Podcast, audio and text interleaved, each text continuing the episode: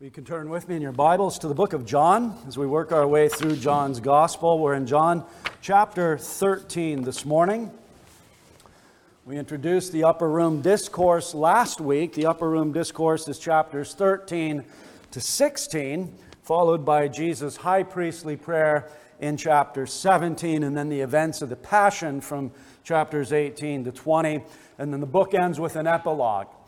So I want to read beginning in chapter 13 at verse 1. We'll read to verse 17. Now, before the feast of the Passover, when Jesus knew that his hour had come, that he should depart from this world to the Father, having loved his own who were in the world, he loved them to the end.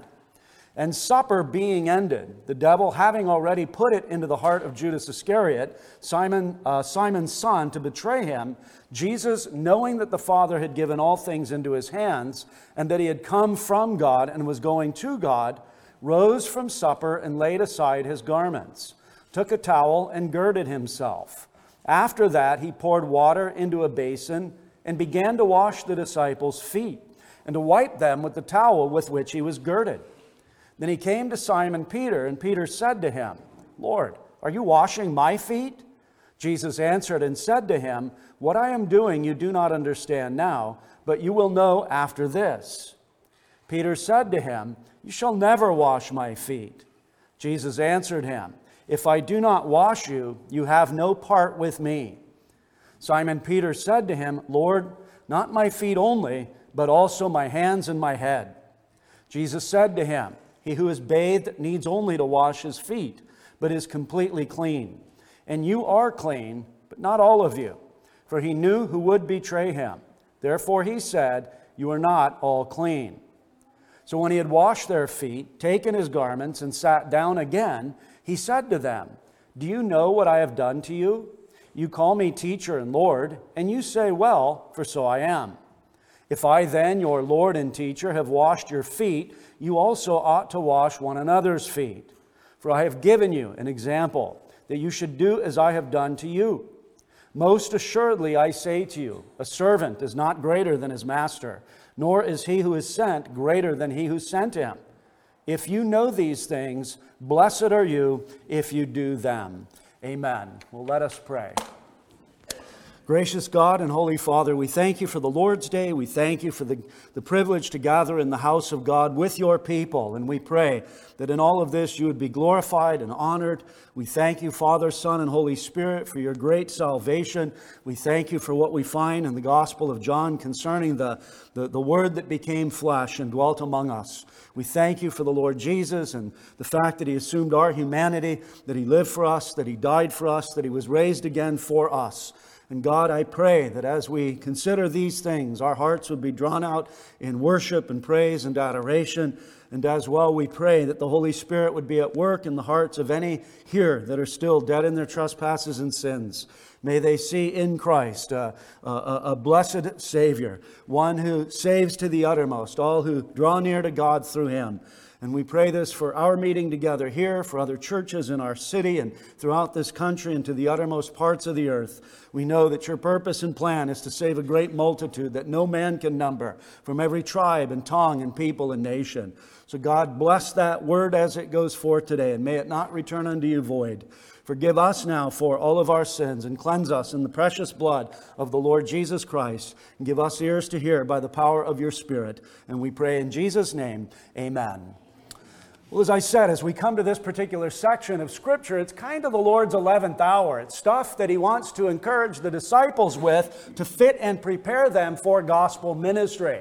Remember that he's going to die, he's going to be raised again, and then he's going to ascend on high. He's going to be seated at the right hand of the Father, where he rules and reigns over all things. He is active and present in the church by his Spirit, and so he wants to exhort the disciples on how they're to conduct themselves when he goes back to heaven. They're supposed to live in a manner that is consistent with the pattern that he has set forth. They're supposed to be diligent with preaching the word of truth. And remember that as he approaches them, we saw last week in chapter 13, verses 1 to, 13, uh, 1 to 3, that we see that it's his love, it's his authority, and it's his mission that sort of motivates the words that he speaks to them in this upper room discourse. So he sets forth truth. He wants to commend his love to them, but flowing from that love is that desire to prepare them for the task at hand. Once he ascends back on high, it's not going to be him just sort of snapping his fingers, adding to the church. It's going to be these men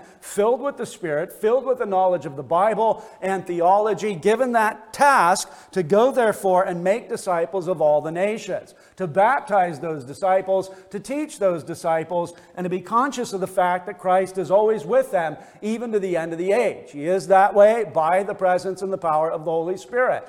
So he fits his disciples for service. Now, when he comes to ver- or when we come to verses 4 to 17, I want to try and show how this foot washing points to that. The foot washing is quite interesting. It's a custom that obtained at that particular time in the world. If you were weary traveling and you came to a neighbor's house, it would not be uncommon for that neighbor to wash your feet, or perhaps have a servant in the home that would wash your feet. Remember, we're not dealing with our modern situation. These fellows, with their dirty feet, hadn't had a shower that morning. They didn't leave their shoes by the front door. They didn't take off their socks so that Jesus could then wash their feet. These are filthy feet. These are dirty feet. These are feet that perhaps smelled bad. These were feet that perhaps looked bad. Some of us have an aversion to even looking at feet, let alone touching them and washing them. But it is important that what this foot washing points to is the greater act of service that's going to happen at the end of the week. The Son of Man was willing to take out off his outer garments, to gird himself with a towel, to pour water into a basin, and to stoop to the level of washing the feet, the dirty feet of sinful men. If you think that's something, wait till the end of the week when that self same Savior goes to the cross, not simply to wash dirty feet of dirty sinners, but to wash dirty hearts of dirty sinners. So the one is symptomatic or emblematic of the other. If the Son of God is willing to wash dirty feet, the Son of God is willing to wash dirty hearts. And that's very encouraging. That's very much the, the essence of the Christian gospel. So let's look at this particular passage. We've already seen the introduction to the discourse in verses 1 to 3. We'll look next at the demonstration of humble service in verses 4 to 11, and then the exhortation to the disciples in verses 12 to 17. So, when it comes to the demonstration of, his hum, uh, of humble service, two things here. Note first the demonstration of his service in verses 4 to 8a, and then the explanation of his service in verses 8b to 11. But again, washing feet, notice in verses 4 and 5. So it says, He rose from supper and laid aside his garments, took a towel and girded himself. After that, he poured water into a basin and began to wash the disciples' feet and to wipe them with the towel with which he was girded. I think this particular activity points in two directions. First, it's a pattern given for the disciples. If you drop down to verses 12 to 17, he commends that pattern to the disciples as a methodology or strategy for Christian ministry. They need to know doctrine. They need to understand the scripture. They need to understand Genesis to Revelation. They need to know good theology. They need to be men committed to the word and doctrine. All that is certainly the case, but they need to be men that are loving, men that are gracious, men that are humble, men that are self sacrificing, men that look out for the needs of others. So the foot washing that he engages in in verses 4 to 5 serve as a pattern or a paradigm for the disciples when they launch out into Christian ministry. They're not to advance the cause by guns and bullets. They're not to advance the cause by, by helicopters and by tanks. They're to advance the cause by loving service rendered both within the context of the church and outside of the church. And again, always insisting upon the truth of the Christian gospel. So the, the, the, the, foot washing points to a pattern for them to observe. But I think the foot washing also symbolizes a couple of things in the life and ministry of our Lord. I think it symbolizes his incarnation. The fact that he has this willingness to serve humanity. The fact that he has this willingness to put humanity's needs at, at, at a premium. And we see that in John 1, verses 1 uh, uh, and 14. So the Word became flesh, verse 14 specifically, and dwelt among us. The assumption of humanity on the part of the Lord Jesus Christ demonstrates his willingness to serve. It demonstrates his willingness to go to the uttermost. Again, foot washing, not a pleasant thing. I, I don't know that any of you want to go home and wash feet, dirty, stinky feet. It's not something that is pleasing to us. It's certainly not calculated to build up our ego. Oh, I washed 15 feet today. Aren't I great? That's not the way it's supposed to come across. So, what we see in this foot washing is something emblematic of the incarnation itself. The willingness of the Son of God to assume our humanity, to, as it were, in the language of, uh, Philippians chapter 2, to empty himself, not divest himself of deity but rather to take on the form of a bond servant, to identify with us in such extremities that he was willing to go to the cross for us men and for our salvation. And that's the second thing it points to. It's not just the incarnation, but it's the passion. It's the reality that the one who is willing to serve at the level of washing dirty, nasty feet is the one that's going to go to the cross in order to wash our dirty, nasty hearts. If we look at this and we say, ah, I wouldn't want to touch those stinky feet, he's touching our stinky hearts. The heart is deceitful above all things and desperately wicked, according to Jeremiah 17 9.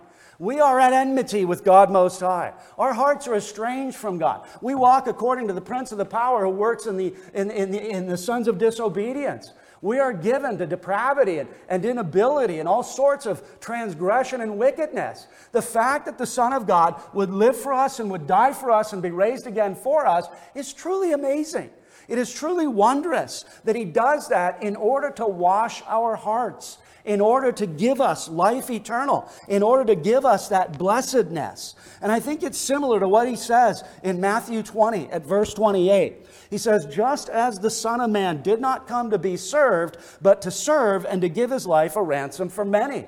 This idea of servanthood on the part of the Savior was prophesied by Isaiah. There's what we call four servant songs of the Lord in the prophet Isaiah. You see them in chapter 42, chapter 49, chapter 50, and chapters 52 and 53. Essentially, what you get are facets of the Messiah. And there specifically, he's identified as the servant of the Lord. So when we see the Lord Himself washing the feet of these disciples, it's a good thing in and of itself. He's washing the filth off their feet. But it points to the incarnation, the fact that He assumes our humanity to save us from our sins. And it points to the passion that if he's able to clean these feet in terms of humble servanthood, then he's going to clean the hearts in terms of humble servanthood as well. In fact, as you look at this, if you're not a believer in the Lord Jesus Christ today, see the willingness of the Savior. I know at times there are persons that preach the gospel and they make it very difficult. They make it very hard. They make it sound as if God's really not about saving sinners. If you happen to get saved, well, you know, praise be to God, but that's, that's not really what it's about. Brethren, that's precisely what it's about. That's absolutely, positively, exactly what it's about. From the moment that God comes to Adam and Eve in the garden, from the moment that God kills the, uh, uh, the animals and clothes Adam and Eve, the moment that God comes to Abram of, of Ur the Chaldean and, and, and, and says in him, all the nations of the earth will be blessed. The fact of the prophets, the fact of the Psalter, the fact of the, the anticipation of the coming Christ, the fact that in the fullness of the time, God sent forth his son, born of a woman, born of the law. Do you think he does that because he's not about saving sinners? Do you think he orchestrates the entirety of the universe because he's not really in it? He's just a miser when it comes to the level of salvation? Do you think he's a liar when we get to Revelation 7 and it says there's a great multitude there that, that no man can number? Learn from the foot washing the willingness of the servant of Yahweh to carry out his task in the salvation of sinners. If he's going to wash feet, then he's certainly good to wash hearts. If he's going to go over these stinky feet, he's going to go to your stinky heart. This blessed Savior is the one in whom there is salvation. And you should listen, you should hear, and you should observe what he does in this particular account. So the glory involved is that the one described, notice in verse uh, 1, when Jesus knew that his hour had come that he should depart from this world to the Father. So the one sent by the Father, the one now returning to the Father, nevertheless takes this time to wash the feet of his disciples. So that's the washing of the feet. Notice as well the refusal by Peter in verses 6 to 8a.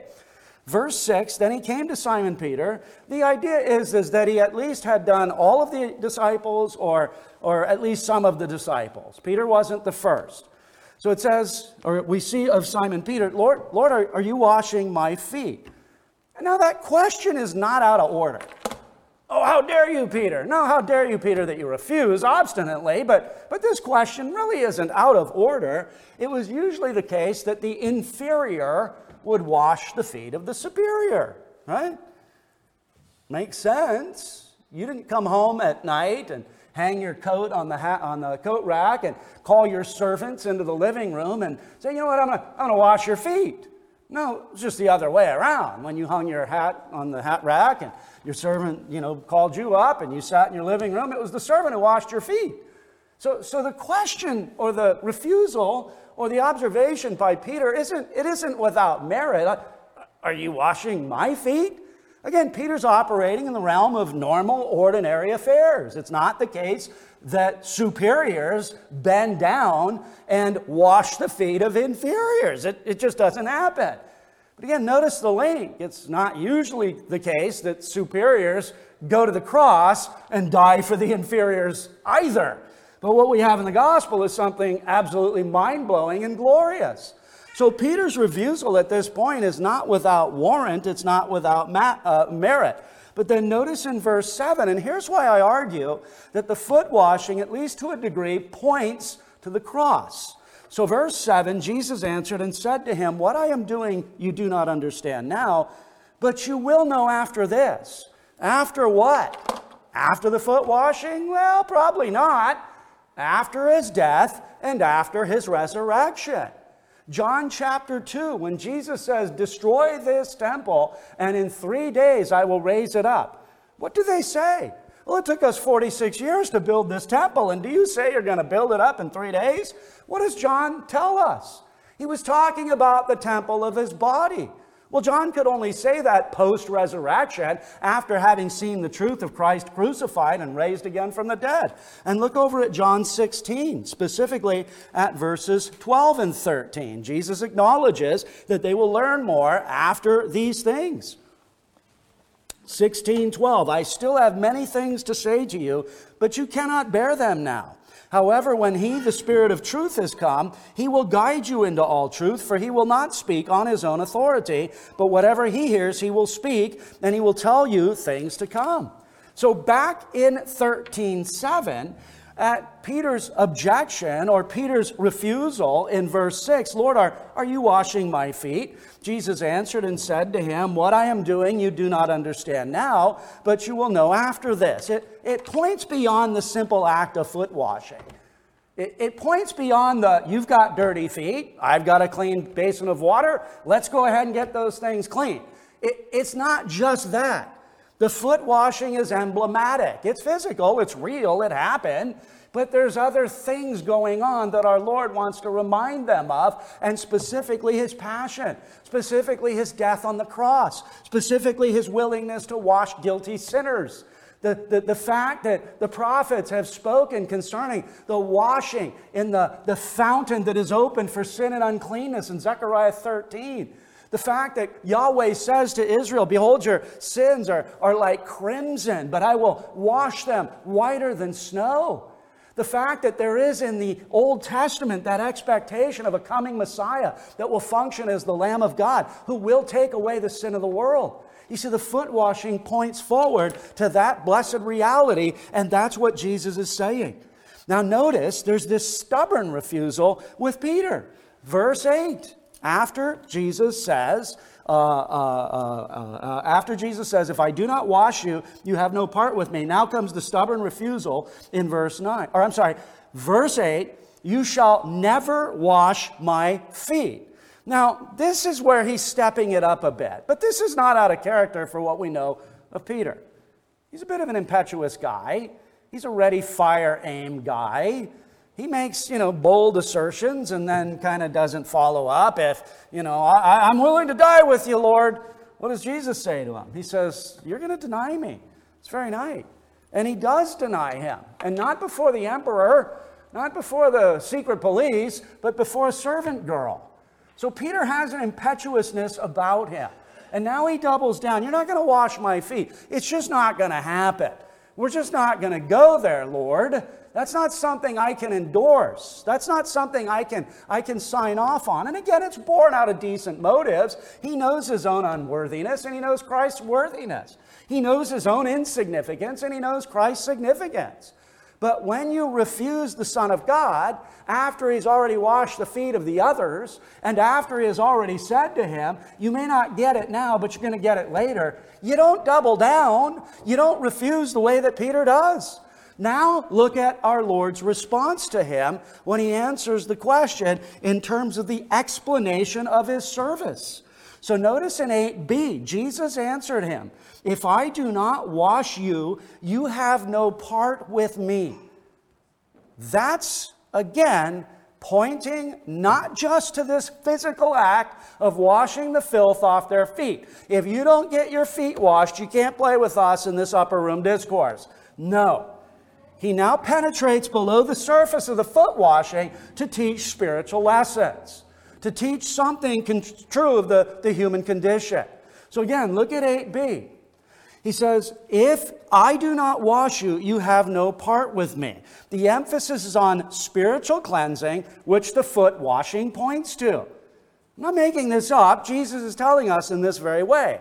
The necessity of cleansing through the blood of Christ and regeneration by the Spirit for communion with Christ. That's what's highlighted here.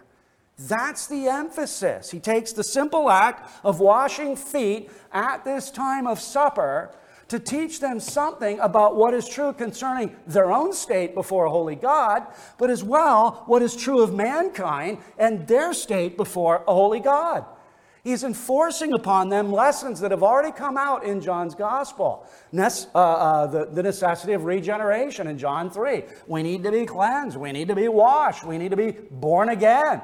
These things aren't new. These things are being reminded of so that these disciples will be fit for gospel ministry in his absence. John Gill says God's elect have a part and interest in Christ through eternal electing and covenant grace, and in consequence of this are washed by Christ both with his blood and with the washing of regeneration.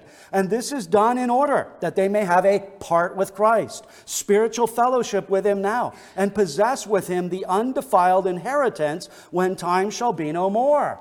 Look at verse 8b again. If I do not wash you, you have no part with me. That's the emphasis. Do you want part with Christ, communion with Christ, union with Christ, blessedness in Christ, or not? Well, in order to have it, you must be born again. You must be washed. You must be cleansed. Not just the dirt on your feet, but the heart you need to be born by the presence and the power of the Holy Spirit. You need the graces of faith and repentance to see Jesus as altogether lovely. You need that for a part with Him.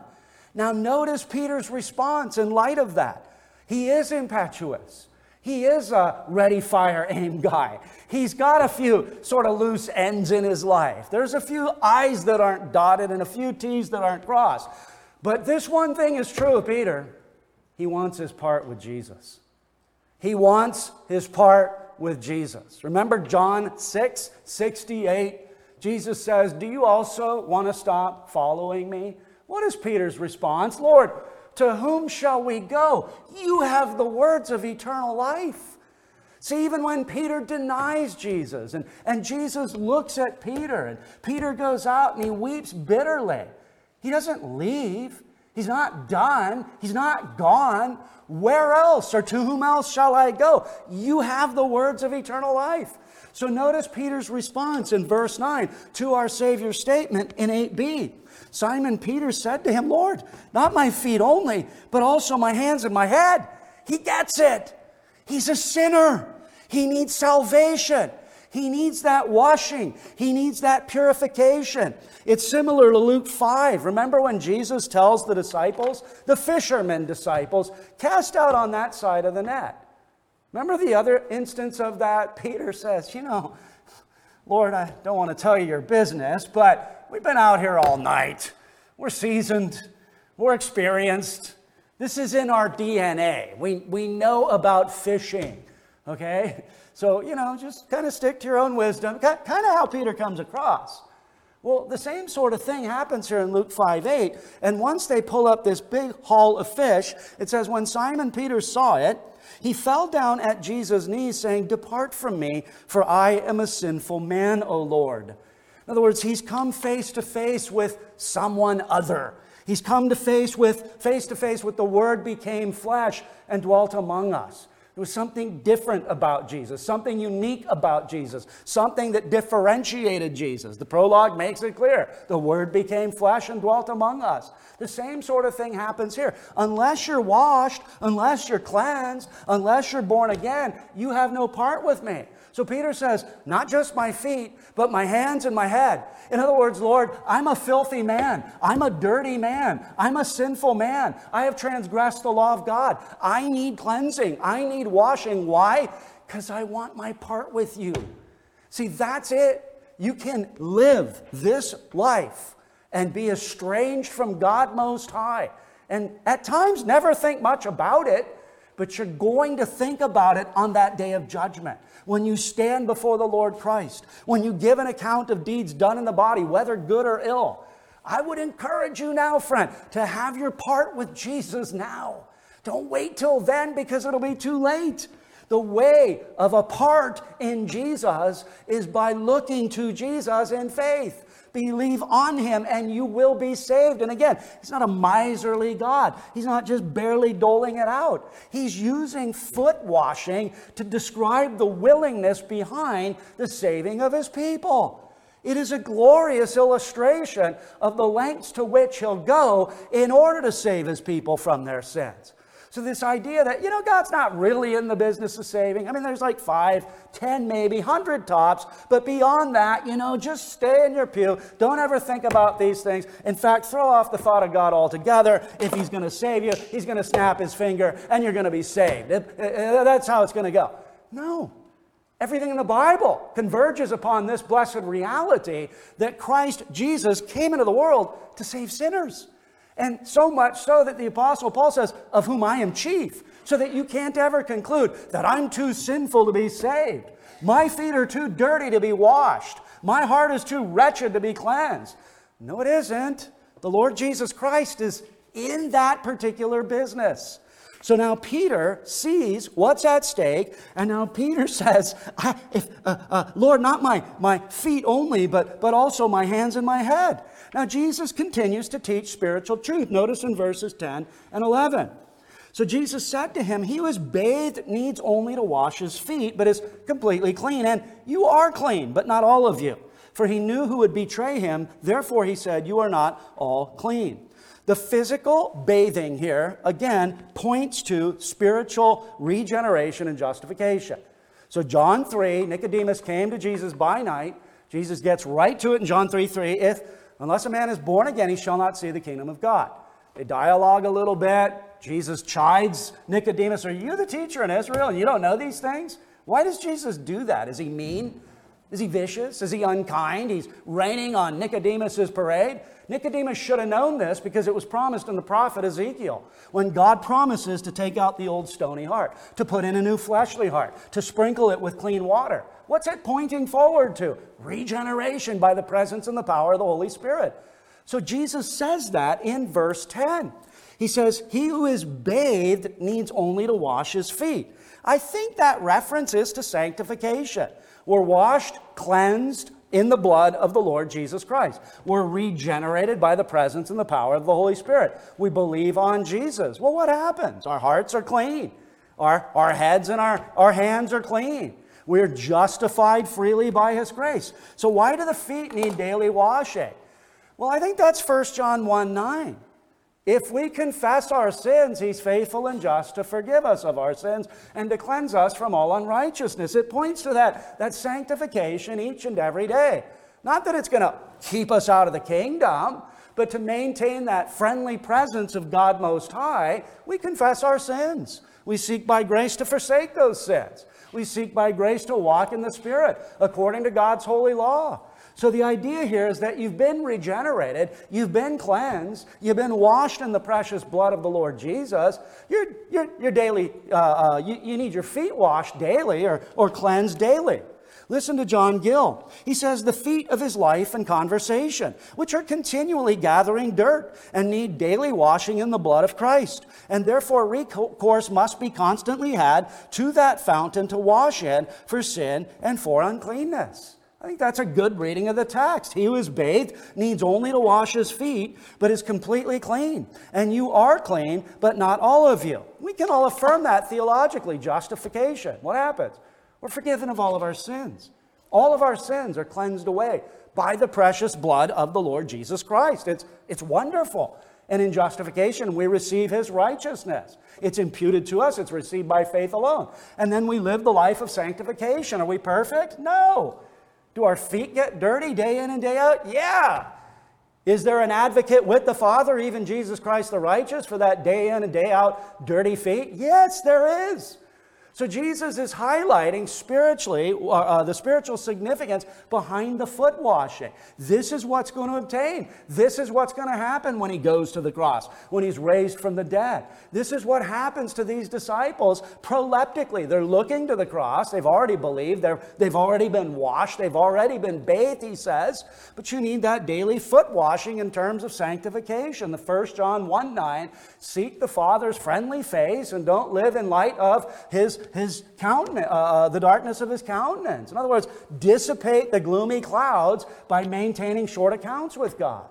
And then he says, he's, uh, uh, or John tells us, or Jesus says, and then John interprets for us, he says, but is completely clean, and you are clean, but not all of you. For he knew who would betray him. Therefore he said, You are not all clean. He knew the betrayer. Notice that Jesus isn't a universalist. He knows and affirms the doctrine of reprobation. He knows and affirms that not everybody is going to go to heaven. He knows and affirms that Judas, the betrayer, is on his way to hell. And he says as much. He says, But you're not all clean. In fact, there's a traitor in the midst of us. It's announced by the evangelist in verse 2, and here it is fortified by our, teach, uh, by our Savior when he affirms this. See, I know not all of you are clean. I know there's a traitor in our midst. I know there is a betrayer in our midst, and John tells us as much. Now that brings us then to the exhortation to the disciples in verses 12 to 17. See, a lot of spiritual things going on in the actual act of foot washing. Points to the incarnation, points to the passion, points to the reality of, of regeneration, justification, points to sanctification, points to a lot of things in terms of what we do in theology, explaining the gospel of our salvation.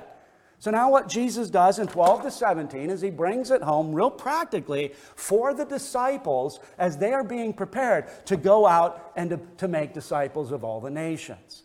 See, brethren, getting angry at somebody on Facebook or Twitter isn't really the way that Jesus commends us to win souls calling people idiots and fools and you know defriending them or blocking them because they have a you know a bit of a different variation on something that really isn't absolutely crucial for salvation. Doesn't advance the cause?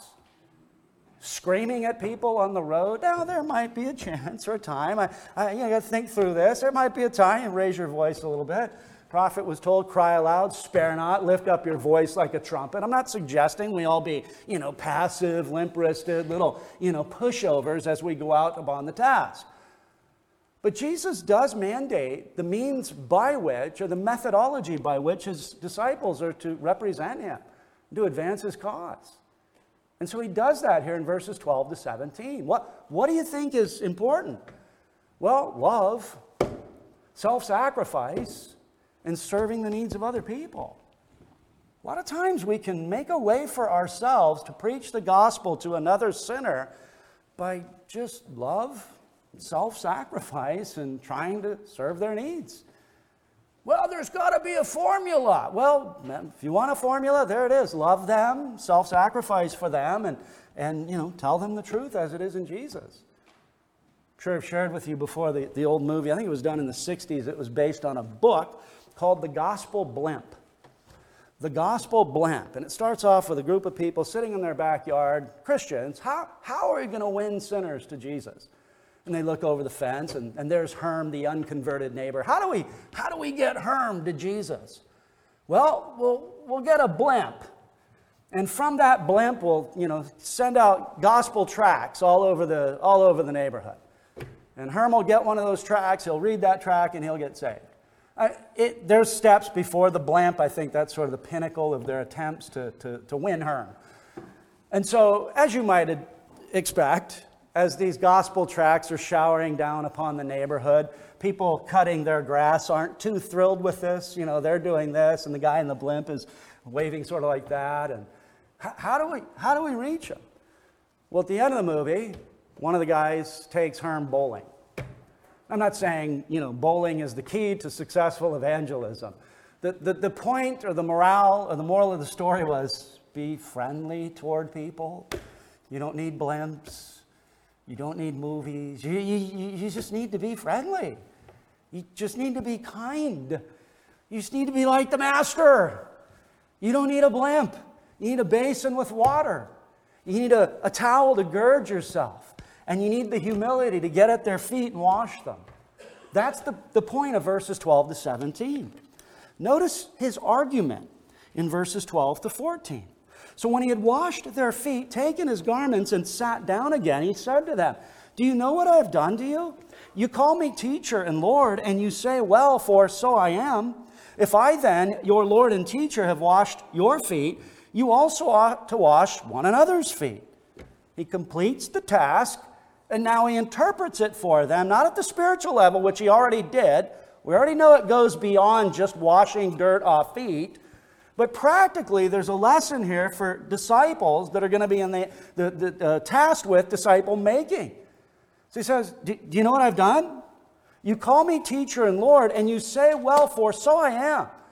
He affirms his dignity, he affirms his royalty, he affirms his majesty, and he argues from the greater to lesser.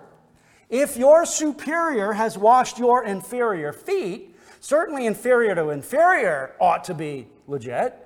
Certainly inferior to inferior within the context of the disciple group, but as well inferior to inferior outside of the disciple group, with the possibility or potential to weave your way in so that you can speak the truth in love concerning the master. So he says this in order that they will understand doctrine, theology, Bible knowledge is absolutely crucial. But it must be in the orbit and in the context of Christian love and kindness and gentleness and friendliness and happiness and joy. You see, brethren, we're not supposed to go out as if we're Muslims. We're going to see for you into the kingdom of heaven. No, that's not what we're supposed to do. We tell them the good news as it is in Jesus. We take them to this passage and say, Look at our master washes the feet of dirty sinners. But that's nothing compared to the fact that later on in the book, he washes the hearts of dirty sinners. He really is that good. He's really that wonderful. He's really that gracious. So Jesus says, You've seen what I am, you know what I've done, therefore you ought to do the same thing also. I am the teacher, one man says, because of the wisdom I teach by my words. I am the Lord because of the power I show in my miracles.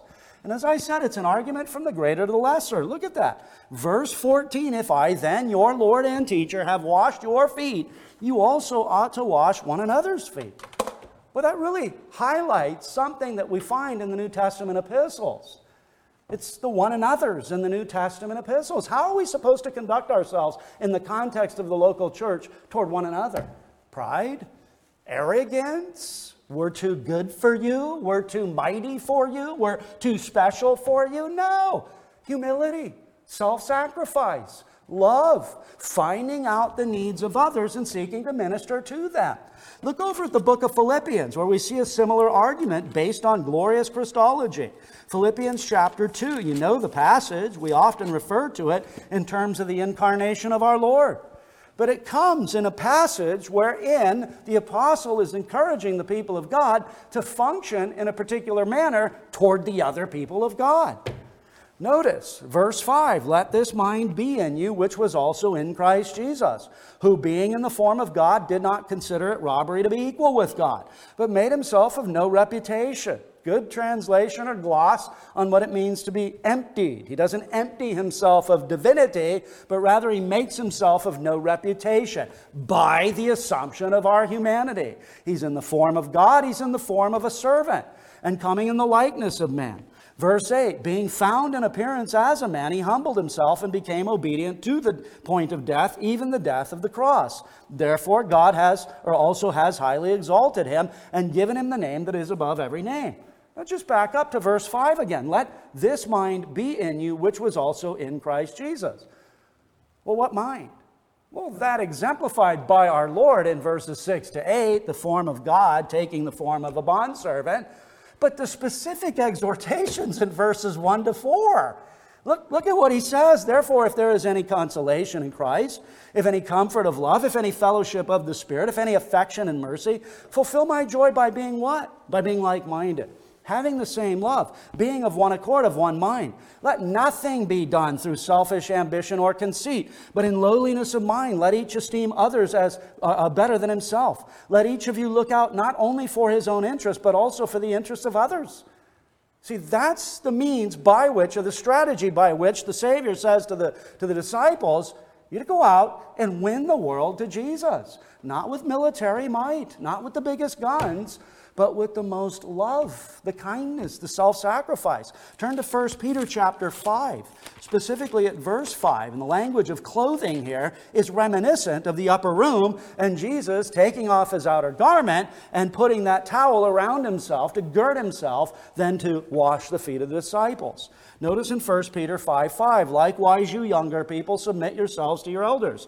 Yes, all of you be submissive to one another and be clothed with humility, for God resists the proud but gives grace to the humble. So back to our text.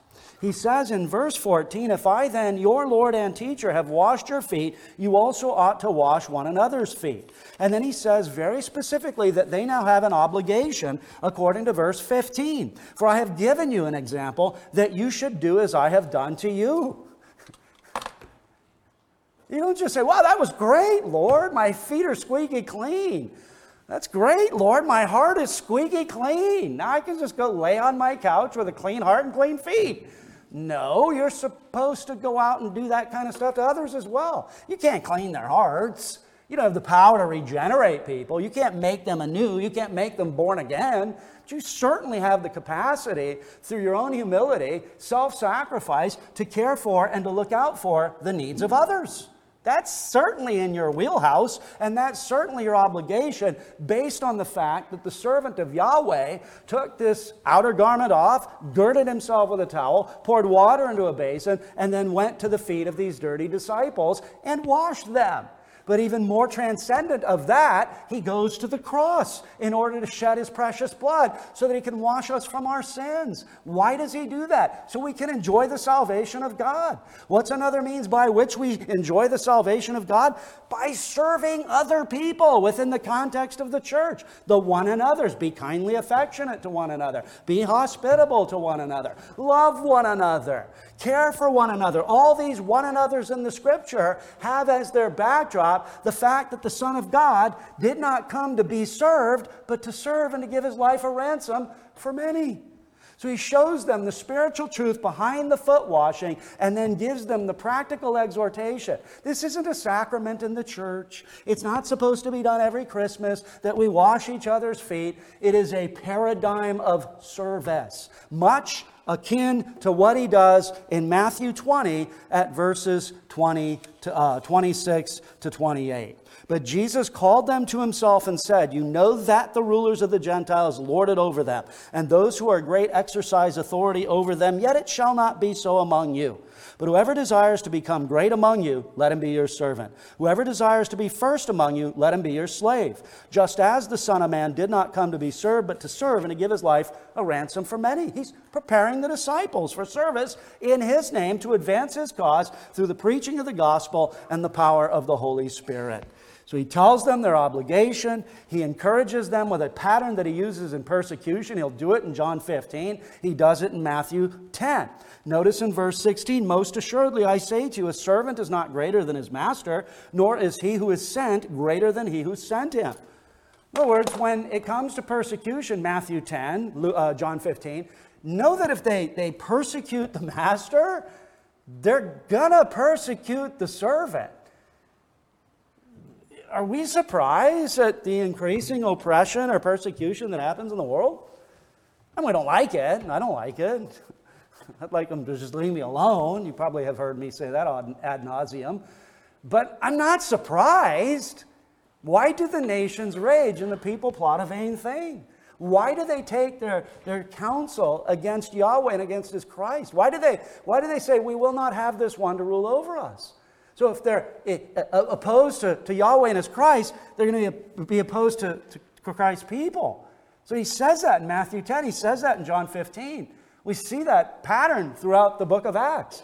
But it's also not just for persecution and oppression by the civil state or false religion but it's also with reference to service amongst ourselves and service to others. That's the point of verse 16. Most assuredly, I say to you, a servant is not greater than his master, nor is he who is sent greater than he who sent him.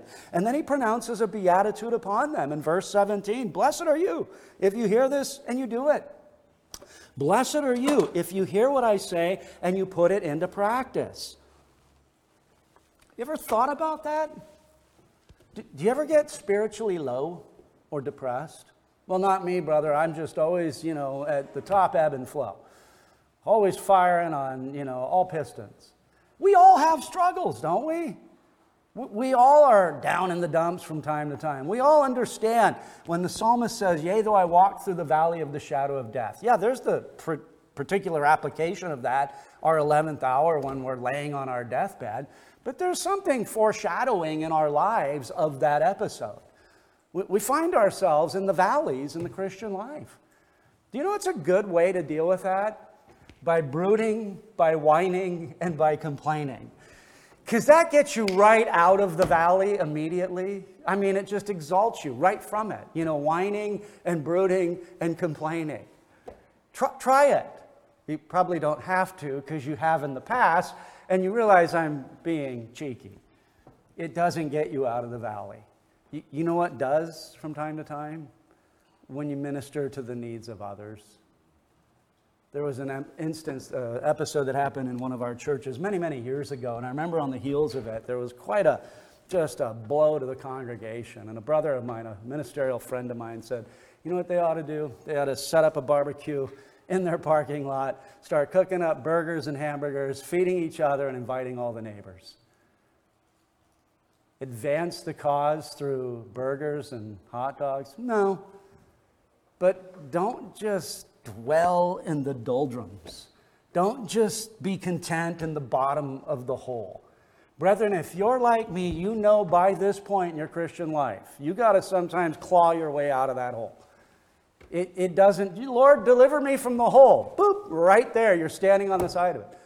You, you have good counselors that come along and they say, you know, you really shouldn't live in that hole.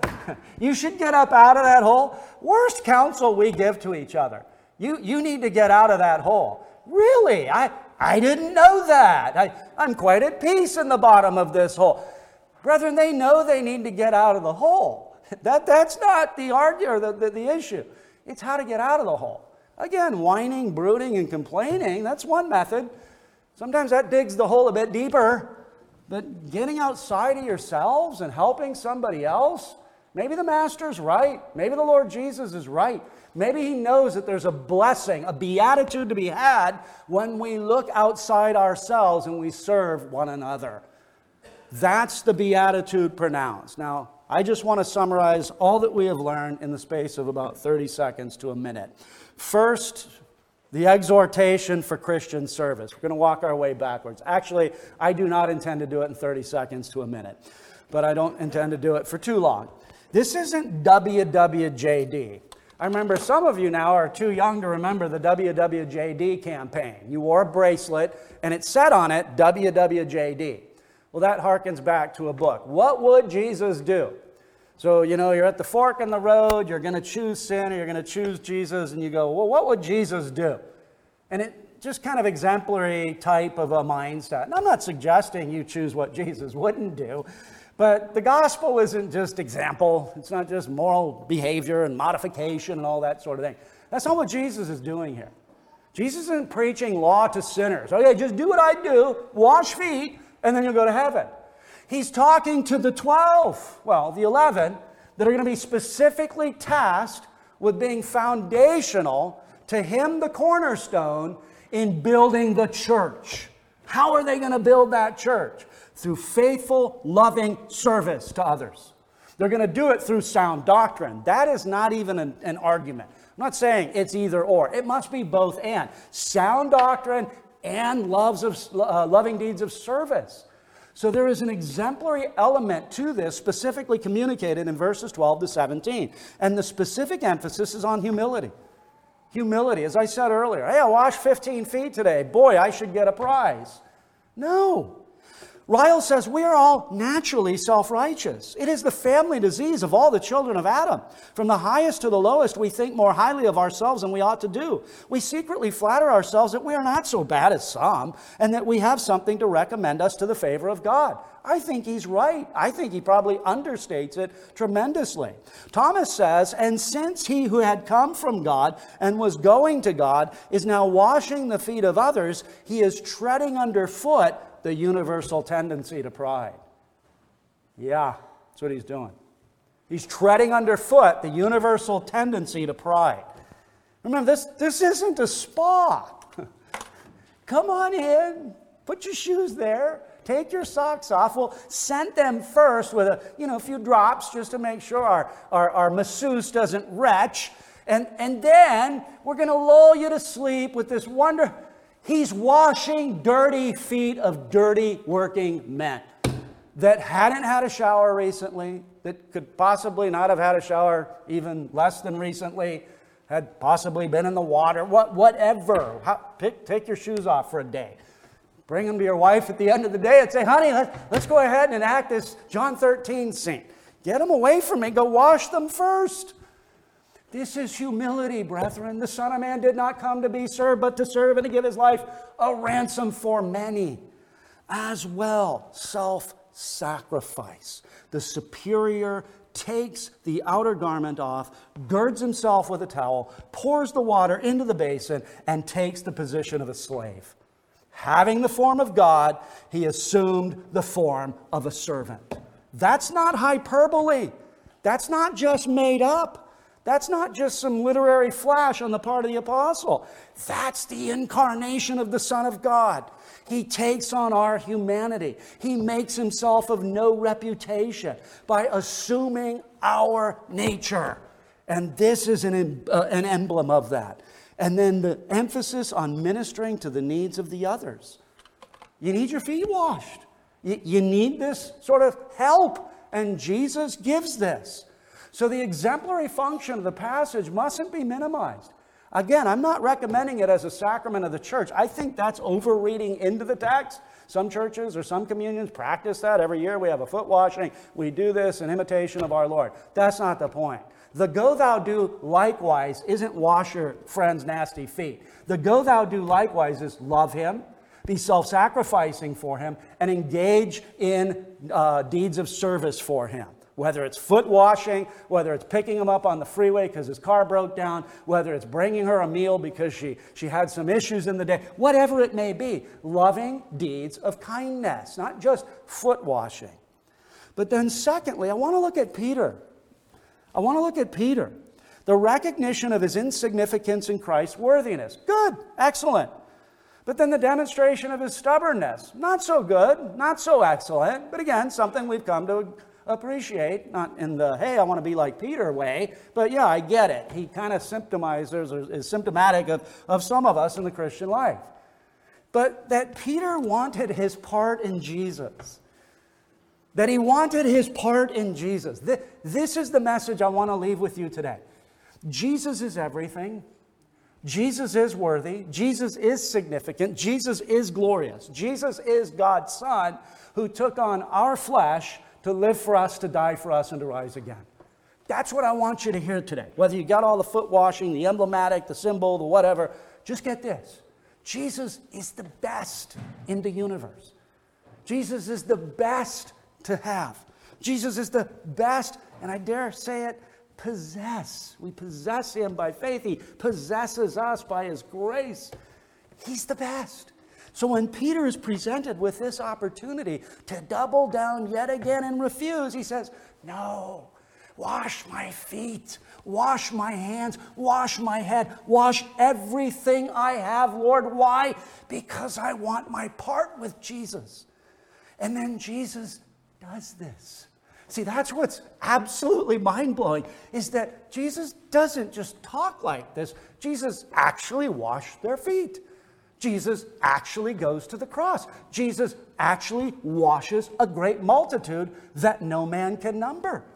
And the washing isn't, as I said earlier, a spa where you have a pre treatment with one of the, the inferiors and then send him to the masseuse who's got the mask on and is ready to actually get at the. It's not that. Listen to the apostle in the book of 1 Corinthians. Do you not know that the unrighteous will not inherit the kingdom of God?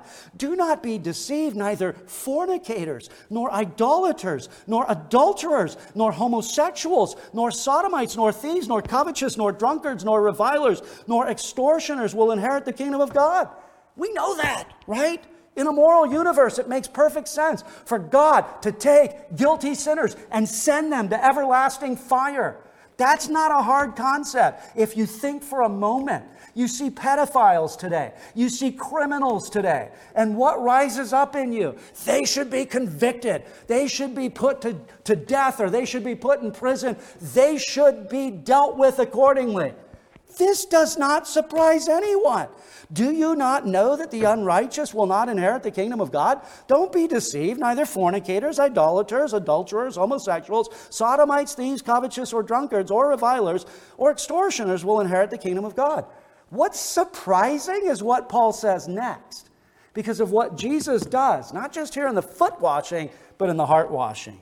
He says, And such were some of you, but you were washed you were sanctified. You were justified in the name of the Lord Jesus and by the Spirit of our God.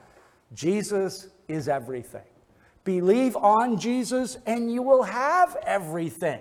Your part in Jesus includes every spiritual blessing in the heavenly places in Christ. Not just a little bit. When He saves you, He saves to the uttermost. He's in the business, not just of washing dirty feet, but washing dirty hearts. Believe in him, and you will be saved. Well, let us pray. Our God and Father, we thank you for our blessed Savior. We thank you for his willingness to go to that cross for us men and for our salvation. And we thank you that that willingness is demonstrated so beautifully here in John 13, 4 to 17. When he takes off the outer garment, when he puts that, that, that towel around him, when he uh, puts that water in the basin, and he washes the feet of these dirty men. We thank you for that emblem of the gospel of our salvation. We know that we are sinners. We know that we have transgressed. We know that we are justly liable to your wrath and to your curse, both in this life and that which is to come. But we, by grace, have been washed, and we rejoice in that. And God help us to go thou and do likewise, knowing that we can't atone for the sins of our fellows, but we can certainly sacrificially serve them in a way that pleases and glorifies you. And we ask through Jesus Christ our Lord.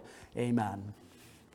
Well, why don't we stand and we'll sing number 566 as we, or I'm sorry, 564 as we close out our worship this morning. 564 we'll stand as we sing together.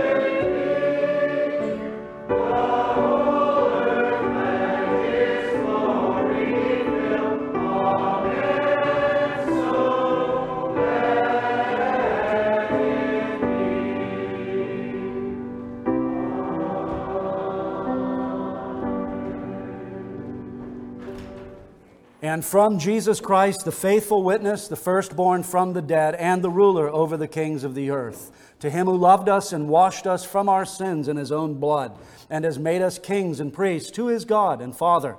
To him be glory and dominion forever and ever. Amen. Our Father, we thank you for the gracious and wonderful provision of your Son, the Son of your love, the only begotten Son who saved us from our sins. May you indeed encourage our hearts, build us up in our most holy faith, and cause us to bring glory and honor and praise to you. And bless that preaching of your word throughout the earth. And may sinners see Jesus as the altogether lovely and chief among 10,000, and may they believe on him. And we pray through Christ our Lord. Amen. We may be seated for a brief time of meditation.